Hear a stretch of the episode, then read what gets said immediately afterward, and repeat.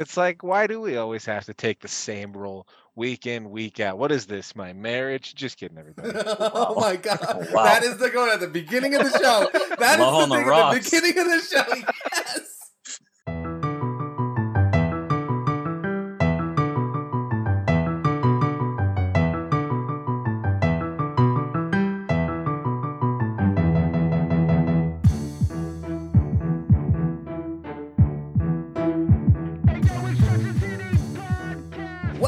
Junction City Podcast. I'm your host, Dan Martinez. Uh, with me in the virtual octagon, we're gonna go special guest, Katy Owens. Katy Owens. Sorry, cues are a little harder on Zoom. Yeah. um, candidate for Senate District 19. and then the rest of the crew. Meg, Uh, let's on- go. Oh yeah, yeah. I just I feel bad. You guys, boys are always so good at sound effects and like let me try my do do do do do do do ooh, do, do. Oh, Megs, perfect. no, no good. Yeah. Okay. That was all the hype. I loved it. Thanks. it was okay. My name's John Miles. Colby Peterson.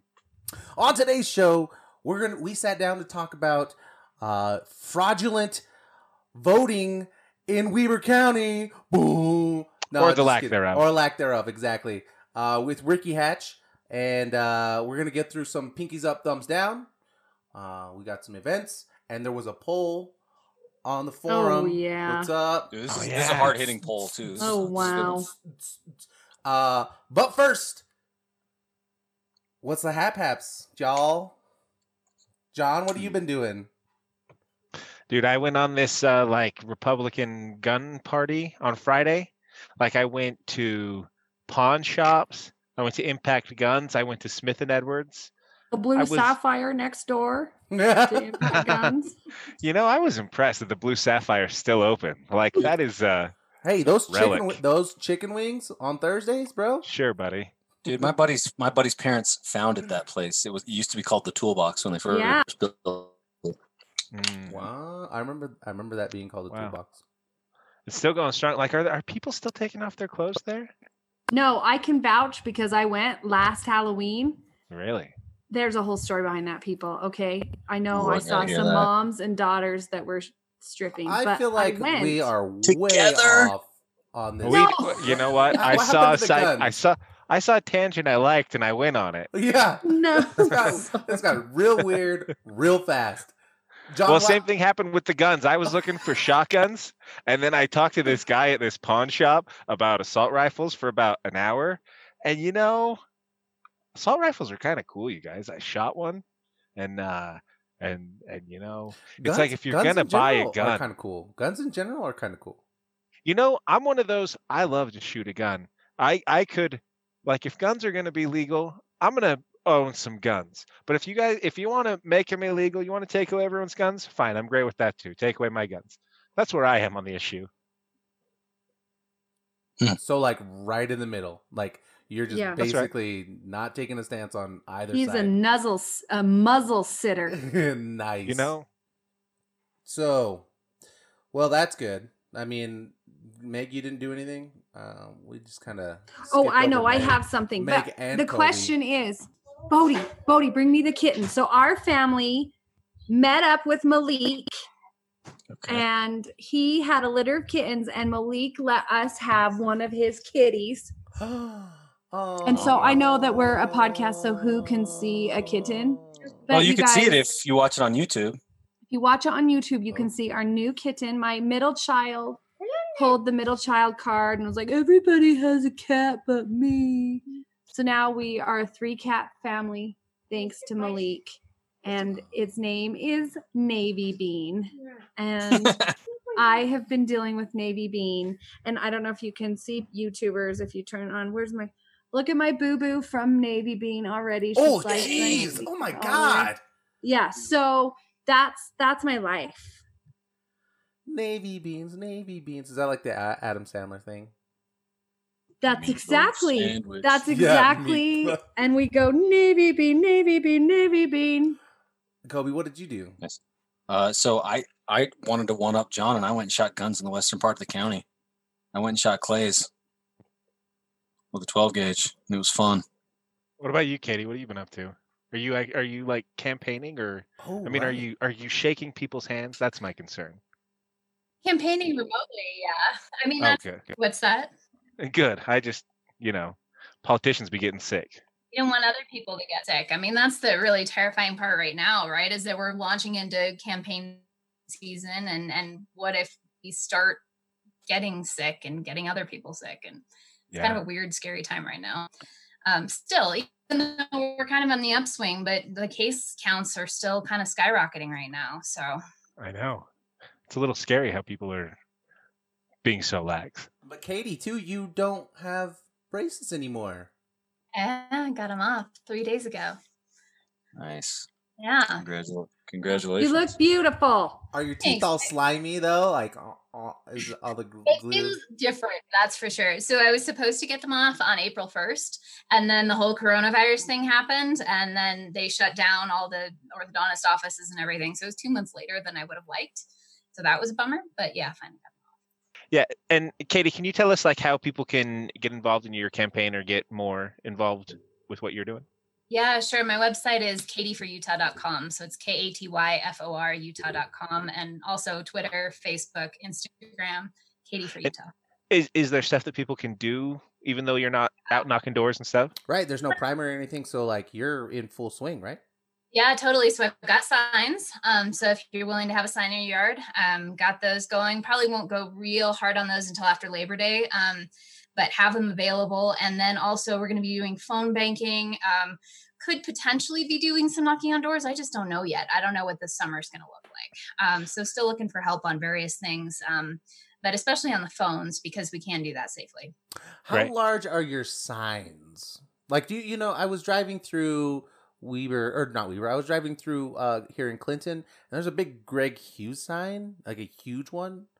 Like, how big a a I- sign can we I get? don't have the massive ones. I've got the regular 18 by 24.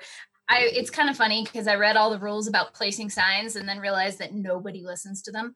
Um, so there's all kinds of signs around that are not technically legal, um, especially the big ones. Sometimes, like over on the overpasses and stuff, you're not supposed to do that, and you see them all over. that are up on the fences, right?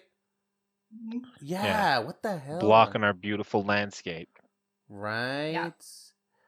So, but we could we can purchase a sign from you. Yes, that's a question. Give you a yeah, sign. she would love for you to purchase it. me get more signs. Yes, I would love it. Why did you laugh, John? Should give you one. Oh, Yeah. you'll give me one, and I don't have to buy it. No. Are you serious? Yeah.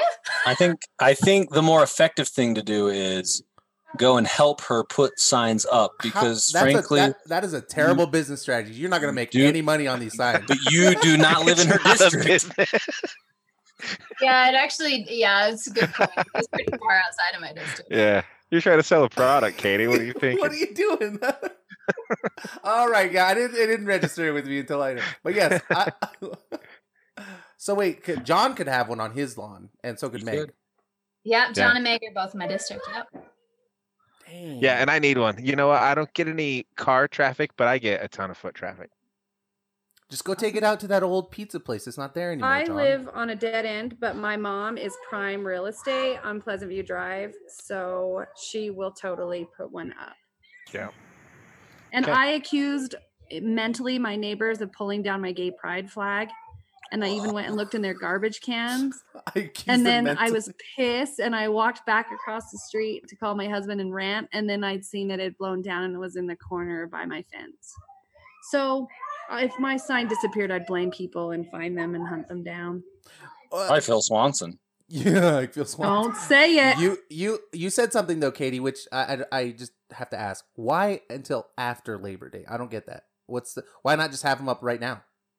We could put them up right now if you want. Um, more effective then because they're more likely to stick in people's minds. Um, because when you're talking, so I'm not up until November. I don't have a primary. So if you have them up for six months, I mean, you can have them up for six months if you want, or not quite six months, but anyway, it's months. Um, so a little more effective right before. Oh. But if you want one, I'll give you one. Well, you don't want to waste one on me though when you have you Yeah. know. No, I'll give Meg and John one. Sorry. Yeah. Ouch. You gotta get you gotta get Meg's Meg's mom. Yeah, that's that's the one you gotta get. What about a car sticker? Because I drive through Weber all the time. We don't have any of those. If I do get some, I will give you one. Or you know what? I was thinking, uh, like trying to be innovative was like hubcaps.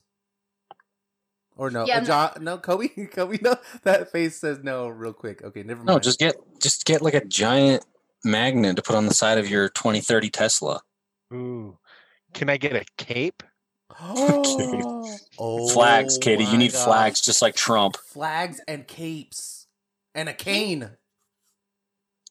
Kane. You want to be Mr. Peanut. There actually are like the face masks. So people are doing the branded face masks. Oh, but I that's a think that- cool idea. that is a good idea. I mean, it is a little it's weird, to but have someone's name on your face, and I don't know. Mm-hmm. What about if it's just like K for you, right? Katy for Utah, or K And four never be a nineteen. campaign manager. What's that? You are shooting down my hopes and dreams. This is the only way I was going to get out of my dead end job was to really impress you. That the, my that was my A material was the hubcaps. He's bringing his whole notebook full of Yeah. ideas. yeah. Binders full of ideas. And Uh, well, yeah, really though. You should really go to her website because she's probably got really uh, great people that are actually running her campaign and good stuff there. Well, uh, we're gonna take a quick break. We're gonna be talking, like I said earlier, we're gonna be talking with Ricky Hatch about uh, Weber County elections and kind of elections in a, a more broader sense too. So um, we'll be right back with Ricky Hatch and that. Image.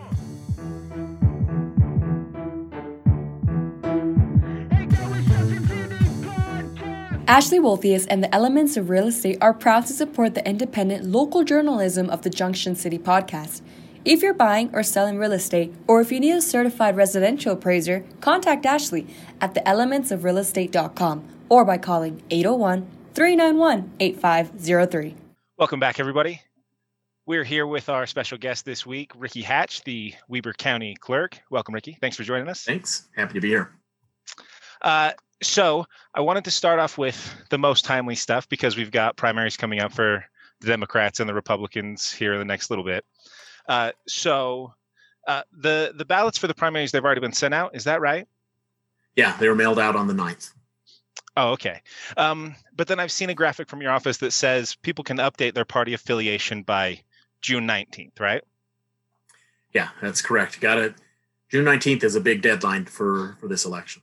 Okay. Well, so I'm uh I'm one of those people who waited until the last minute to choose my party affiliation. So I updated my registration last week and I think I probably got a ballot in the mail the next day. I haven't checked. So I'm guessing I have a Democratic ballot in the mail and then I'm going to am I going to get mailed a Republican ballot?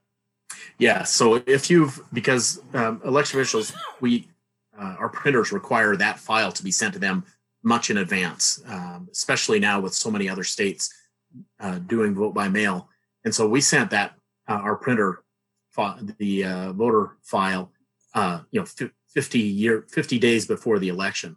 So Hmm. naturally, you're going to get the whatever you were at that time.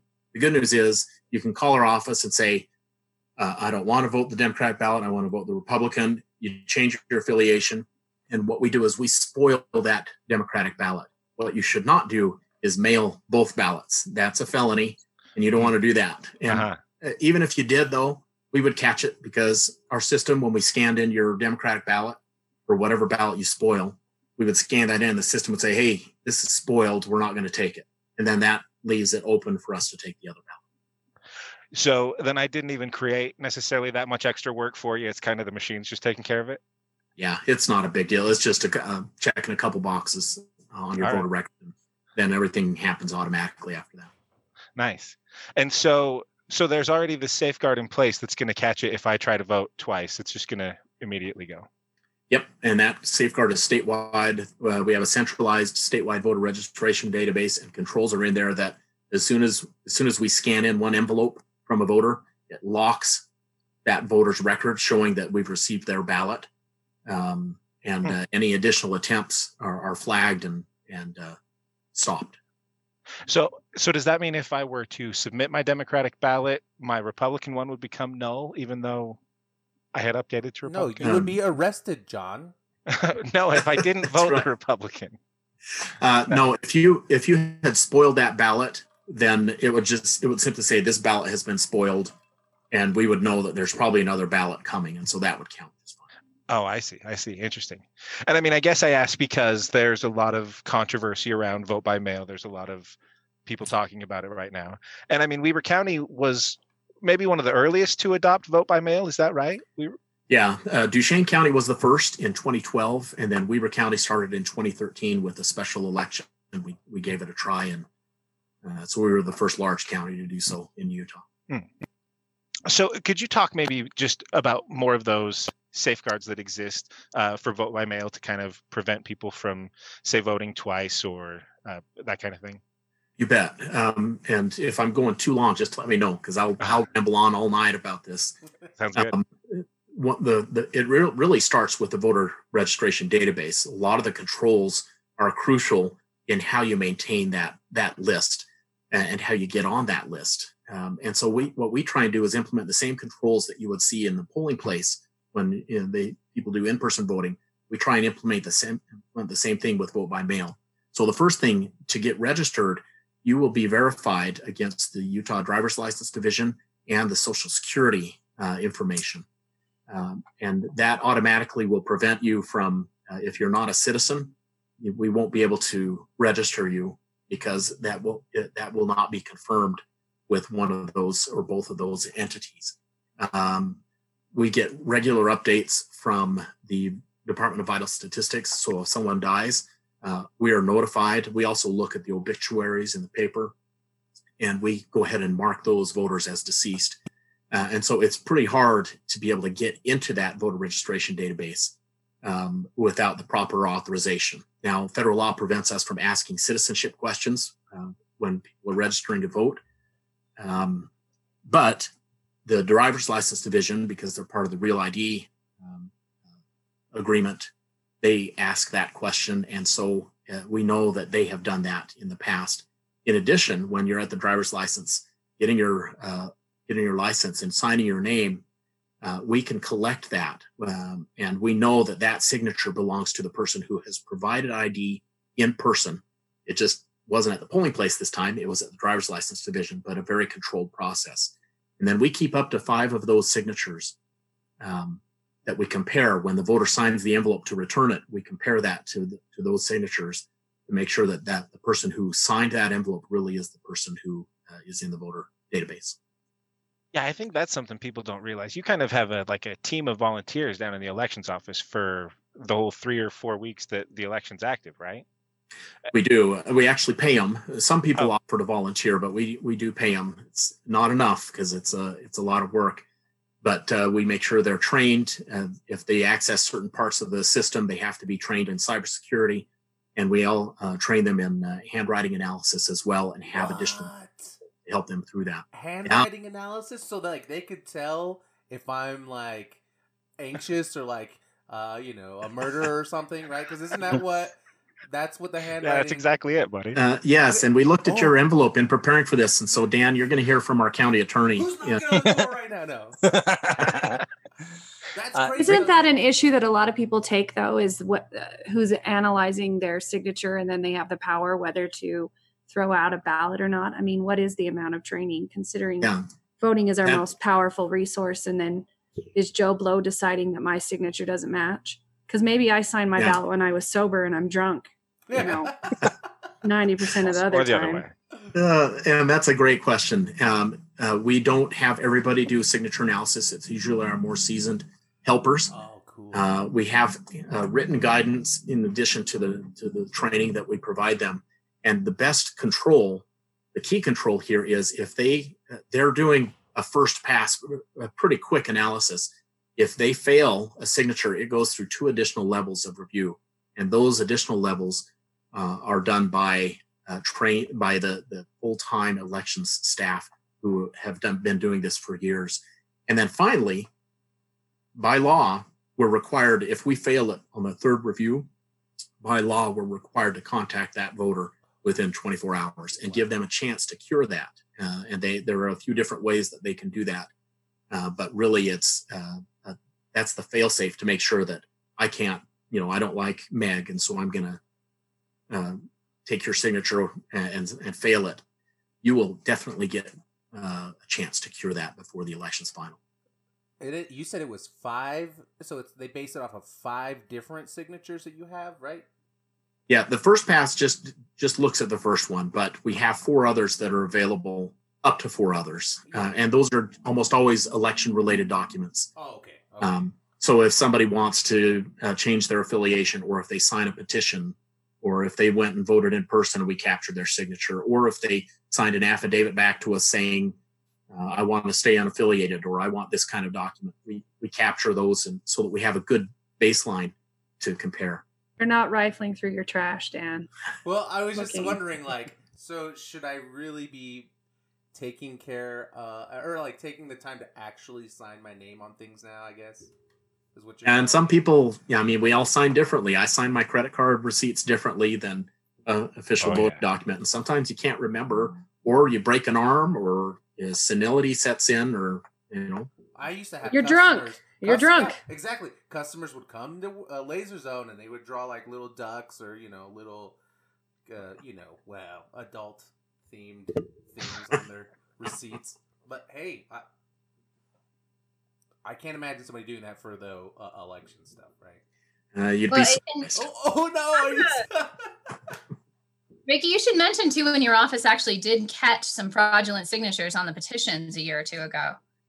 Yes, uh, we did. We uh, um, we had one with the petitions. We had that particular year. We processed over hundred thousand signatures uh, that we were looking at, and we have uh, a great team in house. And one of them started noticing a high failure rate uh, with the signatures, and started looking back, and I and he identified some similar characteristics. Even though the names were different, he noticed similar writing styles, the loops, the slants, the the pressing, how hard they pressed, uh, hesitation marks, and things like that. And actually found um, that a couple of the petition gatherers were just signing them, filling out, and they did a couple of hundred fraudulent uh, signatures. Uh, we contacted them. We contacted our county attorney, and uh, they were prosecuted. wow. Dang! Wow! Don't mess around. Uh, Yeah. Ricky, I did have a question back to when we were talking about um, real ID and the question of citizenship. Um, this year, we're very focused on federal elections and also state elections. But next year, during municipal elections, um, I had a question about, uh, you know, if you're uh, an expat or uh, maybe you're an international student or something like that, and you live in the city, are do you qualify for a city, a municipal ballot? Uh, how, how does that work? Yes, you qualify if you uh, wherever your residence is established, uh, you qualify for both the county or the federal elections that fall within that jurisdiction, as well as the city. It's the same qualifications. So- Um, now there are, are some small service districts that where the qualifications may be based off of water shares. For example, if you're talking about a water services district, those are pretty rare.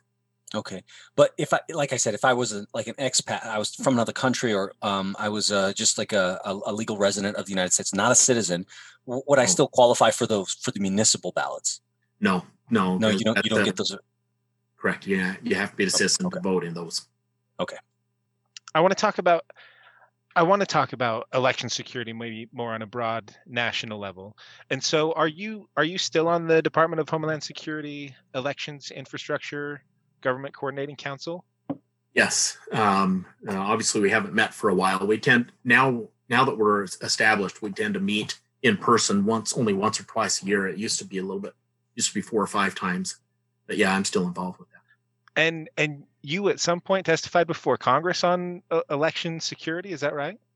Uh, yes, uh, I was invited back in July of 2018 to testify before the House Oversight Committee Hmm. um, about uh, election cybersecurity. It was a lot of fun, a very uh, unique, interesting experience, and uh, and I loved it. Well, and so my understanding is kind of limited, but the way I understand it, sort of one of the keys of our election security is that there are county clerks like you across the country who are establishing and enforcing their own rules. And so it's decentralized in that way, and people can really govern it on their own. And that makes it very hard to to for somebody to attack, let's say. So so can you talk a little bit about that? You bet. the The decentralization is fantastic. Uh, it's a great control. Some people th- see it as a frustration because there really are a lot of different rules. Uh, but it does provide uh, prevent this kind of widespread hacking or, or, or, problem with the elections infrastructure. You have about 9,000 election officials or election administrators throughout the country. Um, Utah only has 29, uh, but Wisconsin, for example, has, I don't know, almost 2,000 because they do it at a city and town level. Um, uh, and that uh, and that's part of the beauty is is how it is so widely distributed. Now we do have to uh, adhere to a lot of the controls that are set at a state level, as well as some controls that are uh, set at a federal level. But uh, there is some variability uh, and choice among uh, local options. And so, when you're participating at a federal level, it's sort of like um, like you're evaluating those, or I, I mean, what is the federal government's role? I guess is my question. Uh, they have a, a, couple of laws. The National Voter Rights Act uh, has a lot of influence in how we manage our voter registration databases. Um, in fact, you, you hear people cry about uh, county clerks purging voter registration records. Uh, the fact is, we're required by federal law to do that at least once a year. It's good practice to, to look at the rolls, make sure they're not bloated with either folks who have died, folks that have moved, um, and in some cases, folks who haven't voted in a long period of time and where we haven't heard anything back from them uh, federal law actually mandates that we do that. Um, uh, there's another act called the Help America Vote Act, or HAVA, which was uh, put into place in 2002 after the uh, Bush v. Gore hanging Chad instance uh, back in 2000. And, and that also has requirements. And we have some accessibility requirements that are federal uh, so that we can make sure that voters who can't write or who are blind don't have to uh, cast a non-secret ballot. We have to provide options for them so that they can cast the ballot independently.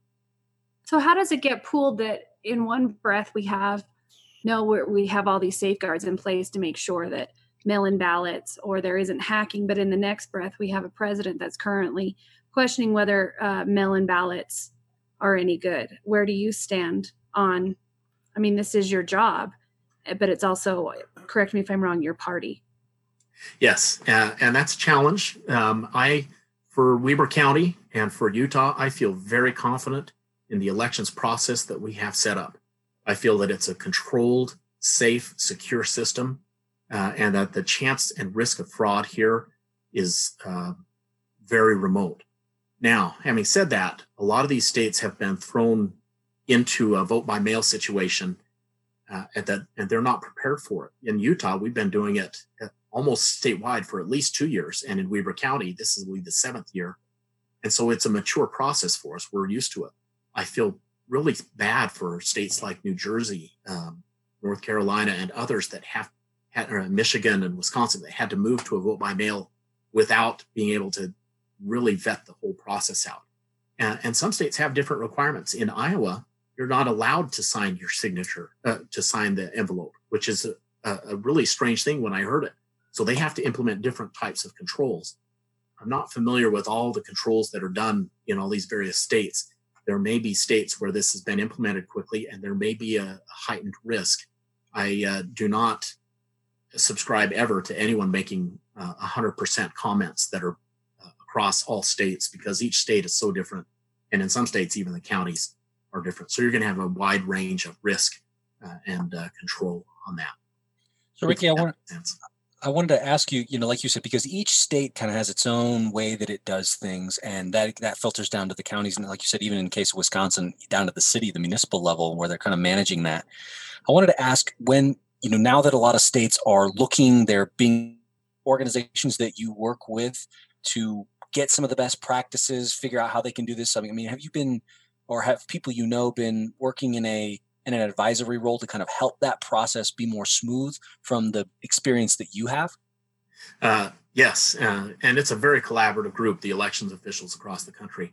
Uh, we've spent a lot of time over the past three months creating best practices that are made freely available to election officials and the public uh, throughout the country. And it's through this Department of Homeland Security and an organization called the U.S. Elections Assistance Commission, which was created by the HAVA Act Help America Vote Act back in 2002. And their goal is to, to provide resources for voters, but also for election officials. So I've reviewed do, uh, hundreds of pages of documents with guidelines on vote by mail, how to keep it secure, how to process it efficiently. Um, and we have great consultants like Katy Owens Hubler, who's um, probably been very busy answering questions, uh, as I have, of people saying, I don't know uh, how best do you handle this particular instance and, uh, situation. And uh, so, yeah, there's a lot of discussion and a ton of resources out there available for free. That's great. But well, can I just, and, and a couple of things that we haven't gotten into too much. This is all state law. So, a lot of the things that are happening this year, honestly, it's too late to change a lot of it. You've got a lot of the legislatures that are not in session anymore, or even if they were, they'd have to call a special session to make a lot of these changes. So, you've got election officials who are trying to adapt to all this, but in a lot of states, their laws just simply don't allow them to. Um, so, it's been kind of a crazy year.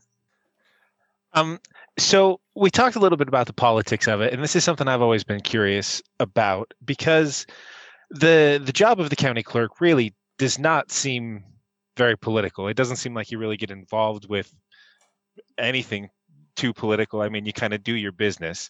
Um, and then there's this other element of it where you are overseeing elections. And so when there are conflicts, um, I mean, I know, I mean, I was the Democratic County Party chair, and every once in a while we would have things go on and people would just say well do you think ricky hatch is is playing politics playing his side you know him and spencer cox are working together to you know benefit their party and i mean i never thought that at all and, and i don't think anybody thinks that about you but i wonder if you uh, have any thoughts about that the, the politics of it yeah um, and i can tell you this is the same nationwide as i've worked with other election officials uh, we certainly have our personal beliefs but i tell you once we once we walk in that room or put that elections administrator's hat on, uh, it is all business and it is all uh, fair and impartial.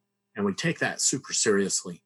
Uh, now, there probably are a couple bad eggs. I'm sure there are. I haven't met any that I was able to identify that, but um, and, and, there's a little bit of a debate nationwide, and, and Katy might be able to speak to this as well, as to whether an election official should be elected or if they should be appointed. Um, and I've really had to think about that a lot because if I'm an elected, if I'm an elected election official, um, that means I'm on a ballot that I'm administering, uh, and that's happened a couple of times. Now, when uh, I am very careful with my team to make sure that I never touch ballots in a year that I'm actually on the ballot, and my participation is very limited uh, in those years.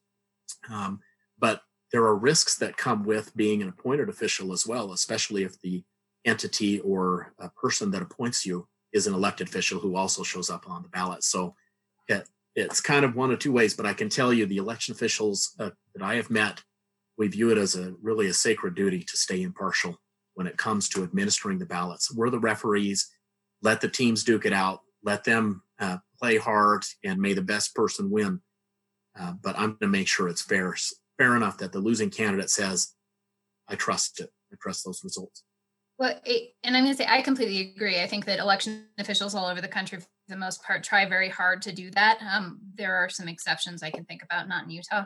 Um, but I, for that reason, I actually think that nonpartisan elected, um, they should be a nonpartisan office that's elected. I was just going to ask, why aren't they? Uh, why aren't they non nonpartisan, like a school board or city council or something? Uh, that's a good question. I think in um, uh, in Morgan County. Uh, Katy, is Morgan County nonpartisan? All the county offices. Oh, uh, there may be one or two counties that uh, that have that where it is a nonpartisan, uh, and I suspect uh, I, I, don't exactly know why, other than maybe it's convenience. If you see a, a party listed after someone's name, you have a super rough idea for values that they stand for and things. maybe, maybe that's it, or maybe someone just hasn't chosen to tackle that well, would that bother? Would that bother you if if it was uh, uh, unaffiliated? Uh, if it were unaffiliated, let's see. I don't think it would. Um, it, it does. Uh, it makes it a little bit harder for voters. Uh, it it forces the voters to actually research the candidate, which is what we all want, to be honest. Uh, well, and just this year, we took off. The legislature took off straight party voting, so that's going to happen a little bit already. Well, and there's an interesting thing that maybe I, I, don't know if you've ever thought of this, but I encountered it as as county party chair, um, and I, I, think you may have ran uh, one or two times unopposed. But I know we never really got a lot. uh, We never got somebody coming in and saying we got to get Ricky Hatch out of there. Like you're pretty well respected. People know you do your job well. So then I feel like the only time that we really did get somebody coming in and saying we had to run there was somebody who said the Democratic side needs to be represented. We need to have somebody on the ballot. And so, so that's an interesting facet. Yeah, I'd, I'd love to be uh, unopposed, but I've had opponents each time. Oh yeah, I say that kind of facetiously because I think when you're opposed, it makes you a better candidate and it makes you a better elected official. So I actually welcome um, welcome it when someone you know it costs money, more money than normal, but uh, it makes I think it's better for all of us when when we have opposition. Well, and again, I think that's why it's important that it's elected overall too, because then if you do someone who's not doing a great job, you can go in and kind of campaign on them not doing a great job. Whereas if it was good an appointed position, I think it would be harder to get rid of that person potentially. yeah, that's a great point. And so that does make me kind of curious about the path to the job, though. I mean, does it do, do you start as a politician or do you start as a um, I guess I don't know what that skill set is, but a a county clerk. Um, a lot of a, a lot of elected clerks uh, do come up th- kind of through the ranks, or they work in the clerk's office and then choose. Uh, I had I never had any interest in working for government or being an elected uh, uh, public servant. I- you know, I worked as an accountant in Los Angeles, and I remember they interviewed me and said, "Hey, do you want to work for government?" And I said, "Who would want to work for government? That's got to be the most boring job. Never would want to do that." And but I was always passionate about elections and I was always passionate about finances. And I got involved after moving back to Utah. I was overseas for a while and um, got involved with the local Republican Party. And I, I, they started breaking my stereotypes. I thought the people who were involved in the parties were egotistical, ladder climbers. They all just wanted to uh, eventually be in charge of something. And I really didn't see that very often. And so I thought, I want to be more involved in this. And I feel like I have something to contribute. And it wasn't until after I'd done that for almost 10 years, I someone said, You ought to run for clerk auditor. And I said, Well, what do they do? They handle elections and money. And I was like, Holy cow, you get paid to do that? Uh, and that's when I looked into it and decided to throw my hat in the ring. And um, and when I talked to election officials across the country, uh, less than 1% of them said in college, I want to be an elections official. It's almost always coming in through some side aspect where you're kind of tossed into it and it gets in your blood and it's really hard to get rid of. Uh, You just, it's a passion. There's definitely a view in Weber County, and I can say this as someone who's a longtime Weber County resident and had my family settle Weber County. There is uh, a view of a good old boys club uh, currently with the commissioners that we have, and I don't. I definitely can say I. I don't know that your name has been thrown into that stew, but I don't think that it hurts you to have that R next to your name when you have a number of incumbent commissioners and you know other city mayors and things like that so what's your reaction to the idea that the, the county that you are working for is comprised of a good old boys club Um, well, I, I've struggled with that. And, uh, and I've often thought, am I, am I a good old boy? I mean, I've been elected for almost 10 years now. Does that make me a good old boy? Wow. Uh, and uh, I have to, I have to say the people that I've worked with in politics, uh, especially local, the people I've worked with, when I talk to them and we meet and it's just us and they have no reason to um, put on airs, I really honestly believe that uh, they are in it for the right reasons. Uh, and I just don't, it's really rare that I run across someone who's in public office and I think, yeah, yeah, I'd, uh, I'm not feeling that uh, public service uh, vibe here. Uh, that's that's pretty rare, uh, and especially at the local level, I really feel like they're they genuinely care. And the, the the commissioners that I've worked with in the past ten years, regardless of um, who they are, they put in a ton of hours. I mean, they that is not a forty or fifty hour a week job. That's they they work hard, and and that's what I've seen. Uh, I, I see them participate and work hard. I see that with all the other electeds. That might sound like a good old boy response. Uh, and so sorry about that. no it's a very good response what were you going to say oh yeah they're good old boy a-holes i hate them get rid Throw of them them all out. that's going on. Yeah, that's going to be our yep. The theme. We're isolating Yeah. that. That's the whole show. Uh, that's Great. Could you also note that Megan said a holes? Oh Okay. yeah. Yeah. Everyone's being so good with their Uh, so language. Well, uh, Ricky, I had a couple of questions about um, just some the the Weber County Elections Office. I feel has done a really good job, especially on social media, of putting out reminders to register to vote. Lots of funny little things on Instagram that you're uh, you all do that are really good. And lately, they've been putting out a lot of, I guess they would they've been putting out pictures or um, just posts that dispel myths about vote by mail and about the elections process. And a couple of the big ones that I wanted to ask about was the first one we hear about. uh, There's a constant trope in elections, and I'm sure you've heard it a million times that all, all these dead people voting, all these dead people voting. Could you, uh, you know, address that and talk about? You've talked about it a little bit about the obituaries and how you all go go to cleanse those, but how do, how do you how do you make sure that you quote unquote dead people don't vote? Uh, it's a great question. First off, um, the State Department of Vital Statistics, anytime anybody dies, regardless of whether they're homeless or uh, where they are in the state, they get a death, no, they, their family or uh, a death certificate is created. And that is registered with the Department of Vital Statistics and uh, tracked there. And we receive, election officials receive notifications of uh, deceased individuals from that department. So we are constantly cleaning our rolls of people who we have been told has have passed away by an official entity in Utah. So that's probably the strongest control. The, the second one is we do look at obituaries. Um, and then the last one is the signature. Someone, whoever is going to try to vote, let's say they get somehow are not removed from the rolls for some reason. Someone tries to vote it, they better know their signature well enough and be able to uh, forge it well enough to get past our, our trained reviewers. And, and uh, the, the other one I wanted to ask about wait, was what if it? What if it? Okay, hold on. I got a question, really quick, before you move on. So, what if it is a transient that like dies, right?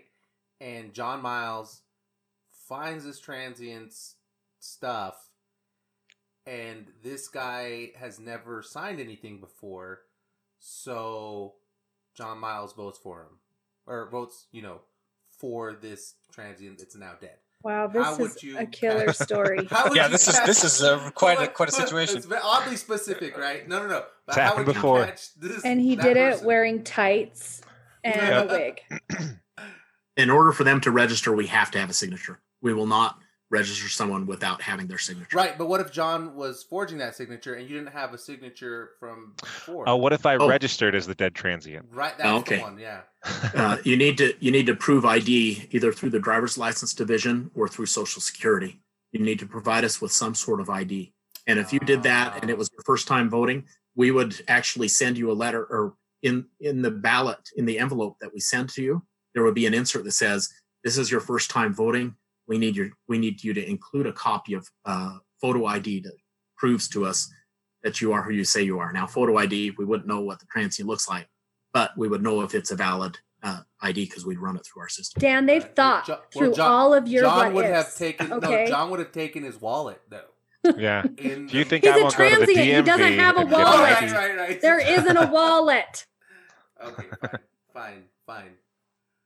I'm just. Daniel, That's I- not PC. I don't think this is a, a publicly correct uh, conversation. He said Are you supposed to say transient. I said transient? transient. Yeah. What do you want me to say? Bum? Yeah. Like I think you're supposed to say like Bum. home. transient felt weird. No, like gonna home All right. sacrifice. I don't know. Um, mental What note you gonna check say, Dan. Rick? I was going to say mental note check Dan's uh, voting I said John history. I'm just trying to keep them on their toes, man. All right. That's all it is. I'm trying to keep them on his toes. we like it. Keep asking the hard questions. Good job. the hard question. My my last question, Ricky, was about um was about uh in 2016. Uh, there was some concern of election interference, not necessarily election fraud, or, but uh, there have been concerns ever since then about hacking the vote. Right, it's a thing that we hear about in the media sometimes, and I wanted to- to know uh, what are some of the precautions that Weber County has so that hacking the vote the way that people think can't happen. Well, um, that's a great point, and that's really what led me to get involved at a national level with the Department of Homeland Security. Um, was looking at that, and that threat is real. Uh, now, the threat is heavier on what we call the meddling side, so it's not necessarily hacking the actual vote, but it's going on social media and uh, uh, documents and court cases have shown time and time again uh, the Russians, their goal is just to stir the pot. They love having us fight each other. They think that's, they love these riots. And I'm sure they're right in the middle, uh, posting and, uh, and fomenting that situation. Uh, and they actually don't care which side wins. They, they just want us to fight. Uh, but on the actual hacking part, first off, our voter state voter registration database is very well secured. Uh, and I, I don't want to take the time to go into, but there, it's a series of uh, hardware, software, consulting services, testing, backups, and interfaces that uh, are uh, keep that database re- really well secured. If someone blew up our state capitol where they host our voter database, um, within the next day we would have a current uh, current up to the day before database. Um, so that is a very very secure system, and that's crucial when you're talking vote by mail because so much is based off of that voter registration database. Now, when it comes to actually touching the machines that we use to tabulate and scan, first off, we're paper based, so there's always an audit trail. Secondly, all of our equipment is not connected in any way to county networks uh, or to the internet. When we have tabulation scanning machines, those are on hardened hardened networks uh, that are not connected in other ways, and we have additional controls. No one can touch those machines until they've completed cybersecurity training uh, uh, every year. And we also have other controls that I won't go into, but they, there are controls that help ensure that these machines um, um, can't be physically uh, penetrated uh, nor logically penetrated. And on top of that, we perform um, testing. We perform audits both before and after the election on our equipment. Uh, and we also do audits that uh, of the signature verification process uh, both people signatures that have been accepted and those have been rejected. We make we audit that process, and we ought do an actual audit of the tabulation results. That we, we go backwards and make sure that we, there's a random selection that's done by the state elections office. They give us the the random sample. We have to go back, identify those uh, specific ballots, and it's not people's names because we don't have names associated with ballots, but we can identify the specific ballots and then we compare those to what the system said was recorded and we compare that to the actual looking at the ballot um, and audit that. And in the 10 years that i've seen those audits being done uh, i have never once found a discrepancy. Our team has never once found a discrepancy between what was on the paper versus what the system thought was on the paper. Can i ask another election question or am i oh please. sidelining you so i'm curious about preparations for what this June is going to look like, but also what you're thinking for November. Like if we see another surge in COVID 19 cases, what are some of the preparations or contingencies that you're planning for for November?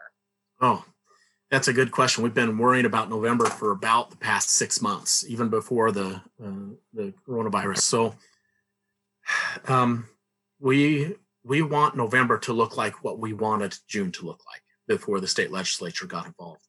Um, uh, and that is not drive up voting. We don't we don't think that's a, a really a good solution, and uh, we weren't super excited when that got passed. But we'll we'll make do and we'll make it work.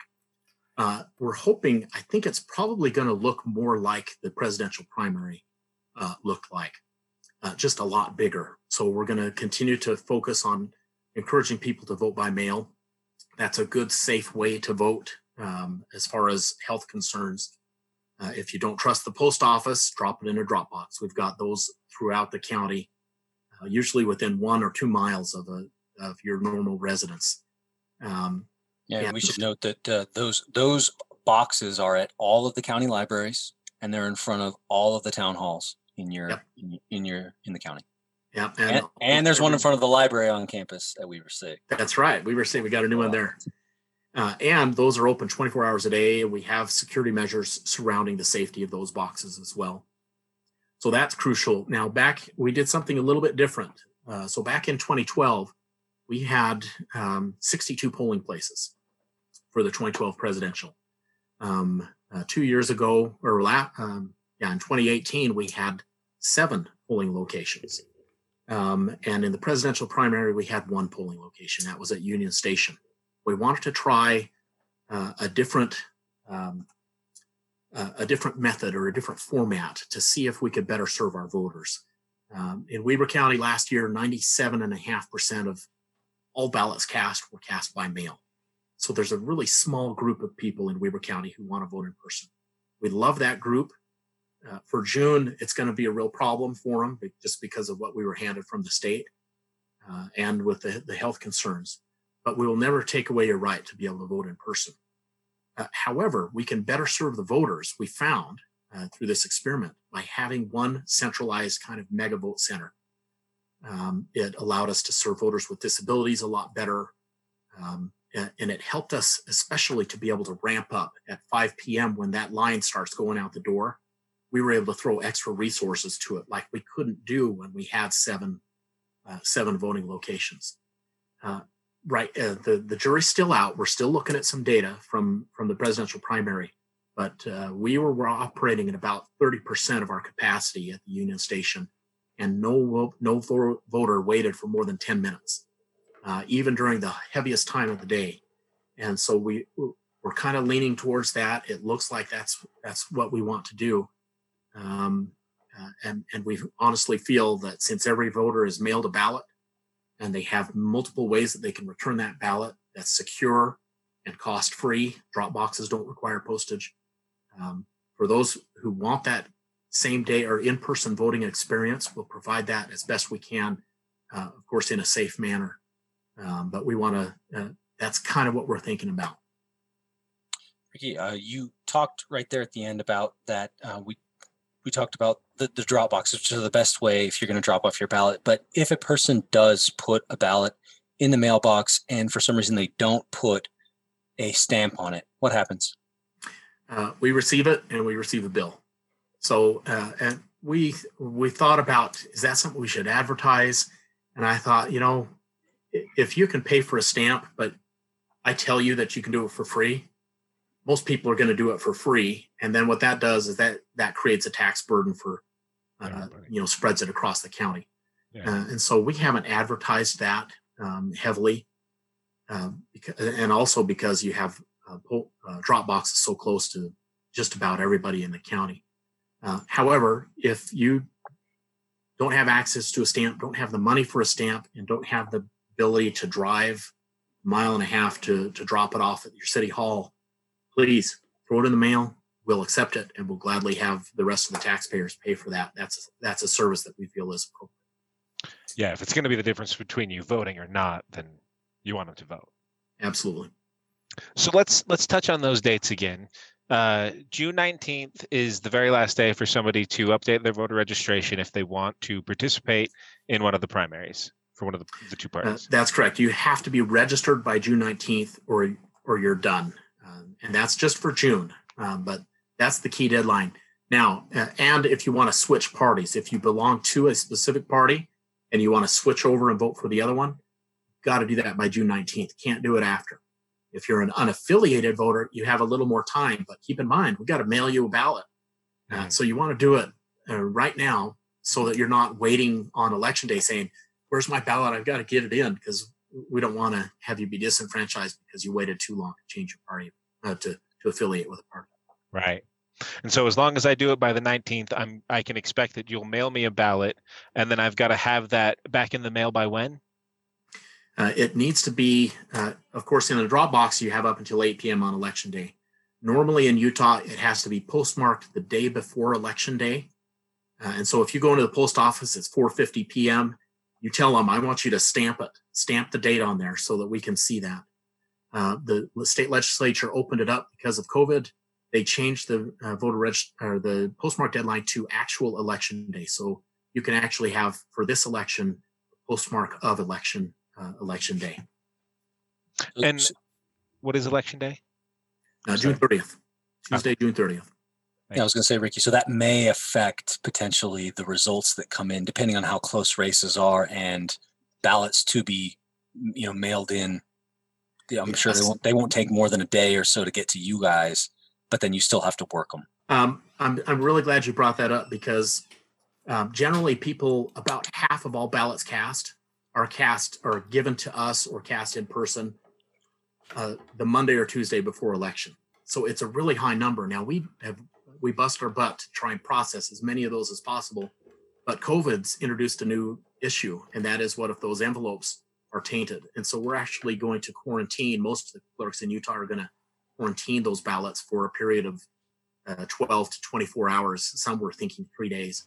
Oh wow. Um, but what that means is instead of having 80 to 90% of all, all ballots recorded as of election night, I think we're going to see 40 to 50%.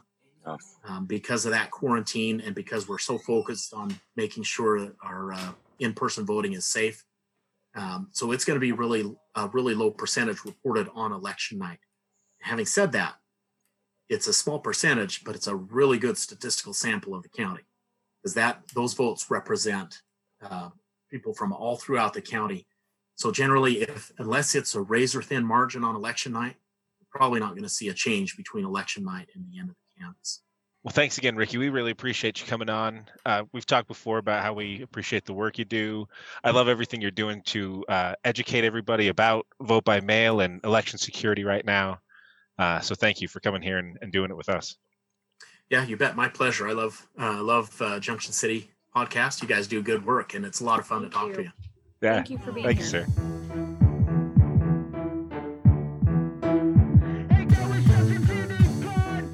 Hey JC Peeps, it's Colby, and I want to tell you about our new home, Foley's MMA. Foley's MMA offers classes in boxing, kickboxing, and Brazilian Jiu Jitsu for ages 5 to adult. All experience levels are welcome. It's owned and operated by our good friends Disco Dave and Sana Foley at 31st and Washington Boulevard in downtown Ogden, if you know where it is. It's right next to Kiesel, uh, the Kiesel Services place. So uh, I came to Foley's MMA, uh, gosh, it's been a while ago, and uh, I really wanted to uh, help out in the community. I helped uh, Dave and Sana start a nonprofit that helps kids uh, get in here and uh, get their get uh, learn how to box and those kinds of things. And so from there, my wife started coming. She's been um, almost weekly attendant here at Foley's MMA. Loves it. Always loves her gym family. And so if you want to be part of that gym family, you should come on down too. So if you're interested or just curious, check them out at foleysmma.com or follow them on social media to learn about upcoming classes. They've got a lot of them. Uh, it's a solid gym with good folks and a great place to learn, train, and get in shape. So, oh, the last most important piece officially approved by John Miles. So check them out. Welcome back, everybody. Uh, again, thanks go out to Ricky Hatch uh, and Weber County Elections, everything they do for us there. Um, polls, what's up? This week we had a poll, and we had a lot of people voting. Um, Yeah. John, thank you for this one. It says it was okay, but seriously, what do you think of swearing on the show? So overwhelmingly, A lot of support for swears. a lot of support for swears. I don't know how to. I don't know where we fall on this. I mean, we're asking our listeners, so they're the people who have stuck through it. Right, they're the people that There's are some pow- bias. You powering know, I through never the shows. said cusses until I worked in a newsroom. And Mm. then it was just lots of cusses. And I just felt like I'd come to my homeland because I could say cusses and everybody's just like, oh, it's fine, you know. Yeah. But hmm now what mean. apparently in polite society, cusses not so good. See, I want to stop you there. No cusses. polite society. I don't think society's polite anymore. And I think that we've got the green light to swear as Yeah. much and say whatever. You can thank Eddie Murphy for that, dude. Because think about it. Eddie Murphy Raw This is where it all starts. I thought George Carlin. George Carlin sucks. George Carlin did see he did have the Just, seven just kidding. I got, I got no beef. seven words you can't say on. I think he's dead, so I don't know if you can have Yeah. beef with him. Tell me Wow. about tell, tell me about the poll. Okay, so 22 JC peeps. Uh yeah, overwhelmingly were uh JC peep peep voted uh be real and swear swear it up. Authenticity will attract the right audience. That was the most voted answer. Uh we had seven people, so this was like the the, the second most. Uh, but it was way behind was it's okay sometimes uh, but maybe tone it down to increase shareability for certain guests. And then what my mom voted. The Yeah, my mom Soft. won't listen to the show because her daughter says the F word. That's my mom. Soft. and the last Soft. one was Democrats aren't afraid of Megan's f bombs. So Wait, can I, I thought ask there an existential question? Like, do you want it to be shareable to more people? because if you do, then you might want to watch it. If you still would rather just it be, I don't know, you know what I mean? If you want it to be the same audience that it is currently, then I think go for it. Um, if you do want it to be shareable a little more outside, maybe rein it in a little bit. I didn't vote, but I would have been on the side of with certain guests. I So have do to tell you appreciate though, guys rein it in a little when I'm on, for instance. like there's nothing that sounds better than saying fuck Phil Swanson. And so I can't say the hell with Phil Swanson. I have to say the whole sentence. There does- is no other feel good. way. I'll give you that. He's It He's so saying red. Cluck Phil Swanson. Yeah, yeah. Cluck. Phil Swanson. uh, yeah. You know what? I've been toning down the swears anyway. You know what, You- Dan? You've I- I've done a toned it down a terrific job. I just wanted to let you know on air.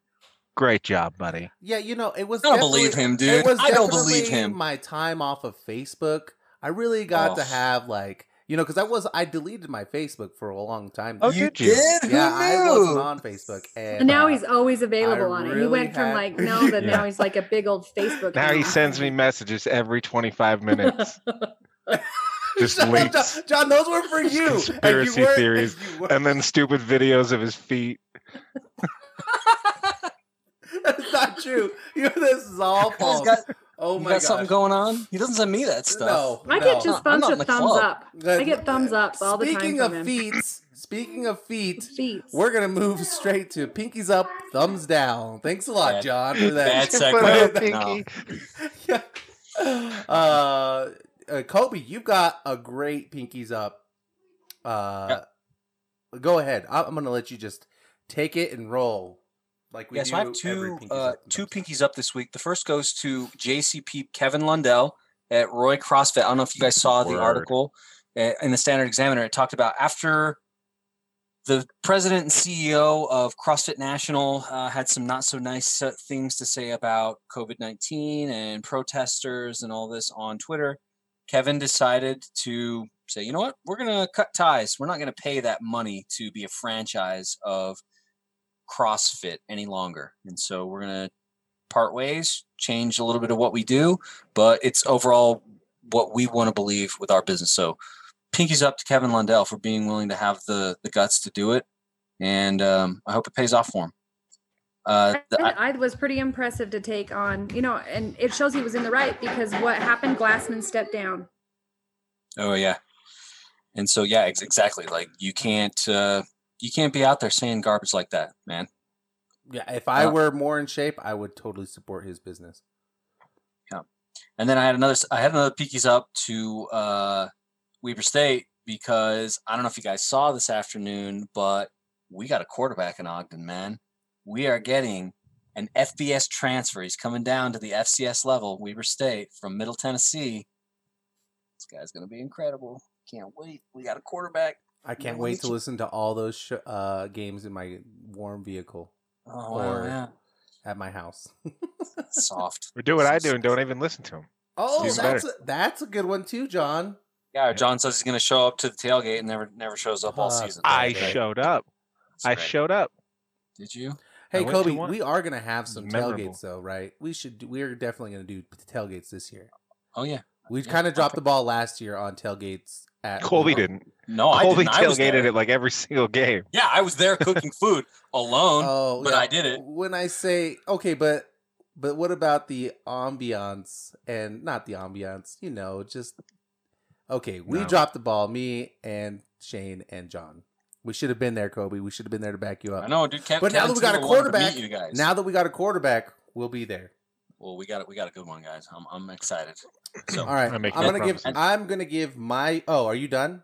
No, I got one last one. And so, thumbs Uh-huh. down to uh, I put nice guy Republicans acting like they're cool, but really they're going to do the same thing. So I had a tweet this week where I said, you know, everybody's piling on Greg Hughes. Oh, Greg Hughes sucks so bad. He sucks so bad. But really, Greg Hughes is just saying out loud what all other Republican politicians at that level are going to do anyway. You know what I mean? So Spencer Cox and Jon Huntsman, they're going out there trying to be the nice guy, like, oh, I love the Jazz and I love the Killers so much, and Greg Hughes is so mean and he supports Trump, and it's like, yeah, but you're going to do all the same things that Greg Hughes is going to do once you get elected.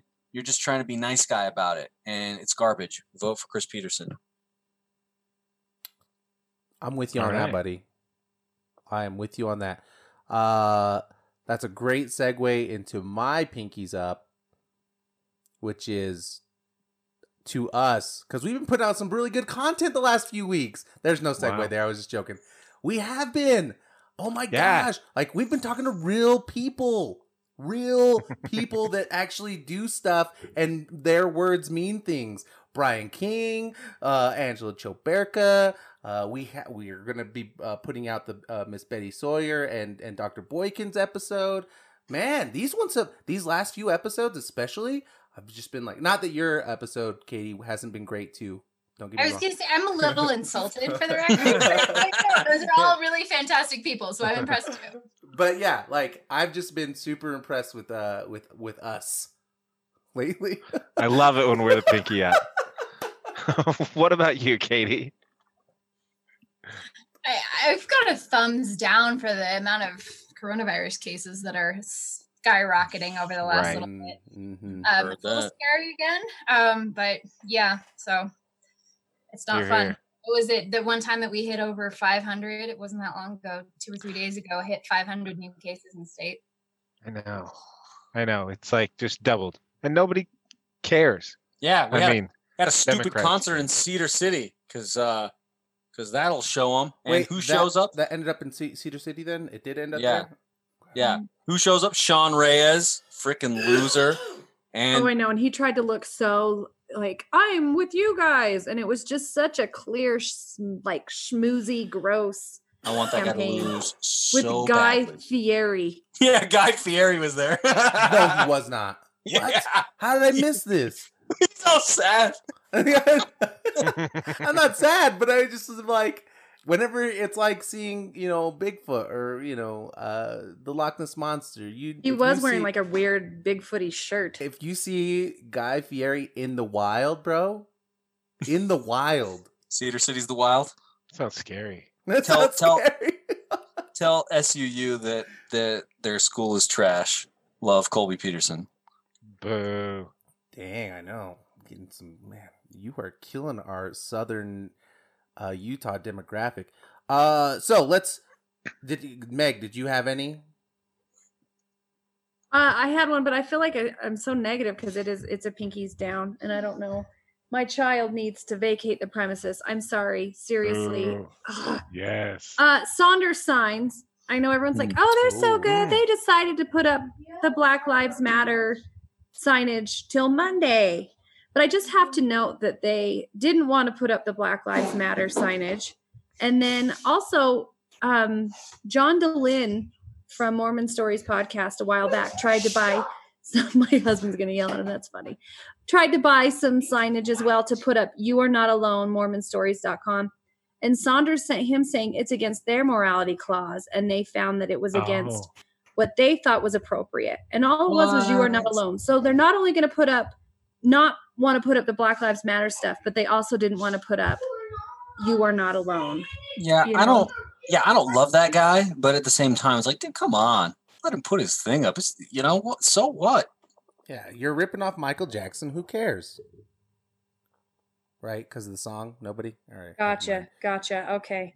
You John are not alone. John I am here with you. Yeah, you remember that video? That was weird, right? With the Presley, right? With his wife. I had Pres- to ballet dance to it, you guys. But That do was you- my but ballet. Do you remember the dance when video was though? like- they were yeah, both naked. It was so weird. How, sheet. did, how is nobody talking about this? Yeah.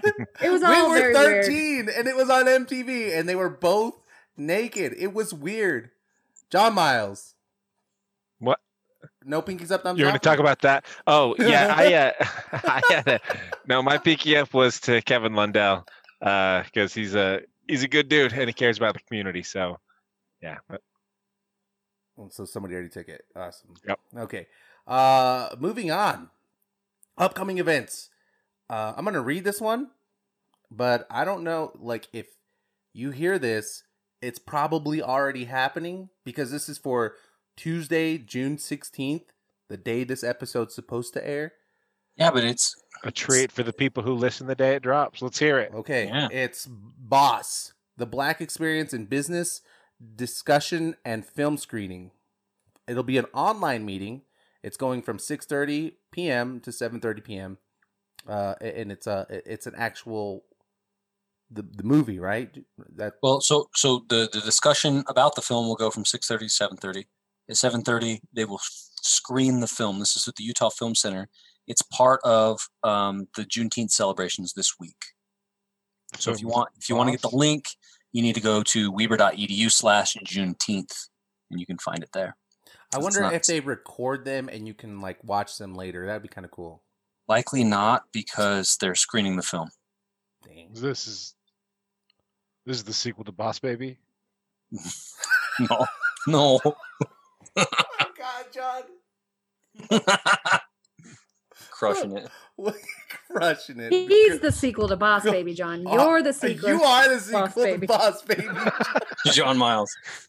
All right. Oh, It's sort of like, do, are you guys horror movie fans at all? oh. I am, yeah.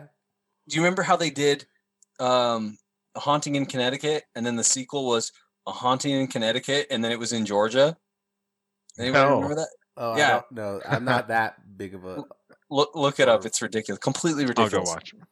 Completely ridiculous Boss Baby John Miles. Uh, uh, Friday, June 19th, State of Black Utah Town Hall. This will be an online meeting from 6:30 p.m. to 8 p.m.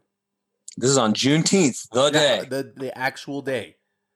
So, um, Nice. log in there and and go to the town hall. I mean, we've been we had a great discussion, um, and the show's probably up. yeah, should you know go- what Juneteenth is. You learned it from here. Yes, yes. You should be. You know what? Matter of fact, you can listen to that episode again on Friday. You're welcome. You're welcome. Saturday, June 20th. Actually, you know what? It's a big deal. You really should uh, get out into the community, go to these things. It's a it's a really big I don't want to like just gloss Downplay over. Yeah, downplay it. It's a big It's deal. not our thing. We don't downplay stuff. Saturday, June 20th. We kind of do, but uh Weber Dems coffee meetup. This will be at the northwest corner of the Ogden Amphitheater. This is in person, so wear a mask and stay six feet away from Zach Thomas. that guy's got blue hair. yes Crazy. I just So- wanted uh, him. I just wanted him to just paint himself blue. Like why? Why? would Katy, if you raise fifty thousand dollars, can we commit? That will you commit right now on the show No. that you will bl- blue yourself? Don't No. do it, Katy. she's like Very no, no. smart. She knows. Ah, I Sorry, will. Dan. Nope. If you raise fifty thousand dollars, okay. I will. Nah, that's too much. Is the term blue yourself? Is that the correct terminology? Blue yeah yourself. arrested development come on I, I'm gonna call you if I hit that. Just, just so you know. Yeah, Wait, it's well, on okay, record. well, uh, are you close? oh yeah, she's gonna hit fifty thousand for sure. I just want to be Yeah. clear that it's not me fundraising for you, but if you happen to hit those numbers, then we'll talk. Uh, sorry, I'm sorry. See, this is us downplaying the Weber Dems copy. See, uh, that meetup hey they have happening. cornhole though too they got these really cool weber dems cornhole sets It's going on from 9:30 a.m. to 10:30 a.m. That'll be fun. Fun times. Also, what's going on? Juneteenth, co- uh, the commemorative caravan at the Marshall White Center. Um, and th- this is going to happen during that that time. It'll be 10 a.m. pretty much Um, right after Well, actually, Right it'll be the lineup. So yeah, you'll be able to go to the we- uh, we uh, Weber Dems Coffee and then go to Juneteenth commem- commemorative caravan. It's a lot, a lot to say. Uh, but it starts at eleven. So if you're by chance not at the the coffee thing, be there by eleven. That's when it starts. And then Saturday, the next Saturday, June twenty seventh, is the Eight Can't Wait rally for police reform. This is held by a friend of the show. This is going to be not hosted. And Kitty but- Ambassador. and Kitty Ambassador Malik Dayo. Uh, this will be at the Ogden Municipal Building, um, same place that we did the uh, the, the kneeling. Um, Black Lives Can't Matter and uh, the kneeling in solidarity for George Floyd. right. This will be going on from 1 p.m. to 3 p.m. So, good stuff. Wear wear a mask to that too. I can't tell people enough that it's amazing when you get press coverage, how much um, called integrity and why can't I think of the word I want, but credibility when people see that your gathering is wearing masks and social Mm. distancing. Yeah. It it really lends to what you want to say. Yeah, and I would say you can go up to Weber State and get yourself a nice neck gaiter. Oh my gosh, you guys, that was my thumbs down. I just gaiter. remembered. I didn't A write it neck down. Gator. Not a Weber net gator, State? but no. Oh my gosh, I'm sorry. No, I did the Utah every mask for Utah thing Oh yeah, Uh-huh. almost two Whatever months one? ago. You Ask me where got my masks are. I don't have Ask me where my either. masks are. And so then I heard a wom- woman in Walmart masks? ranting about how she never got her mask. So really, I think that's a real breakdown of a program there, Utah. Another another no bid contract that went to Cotopaxi. exactly. Ah. Uh, okay, Wow. sorry. Somebody That was my thumbs that. down.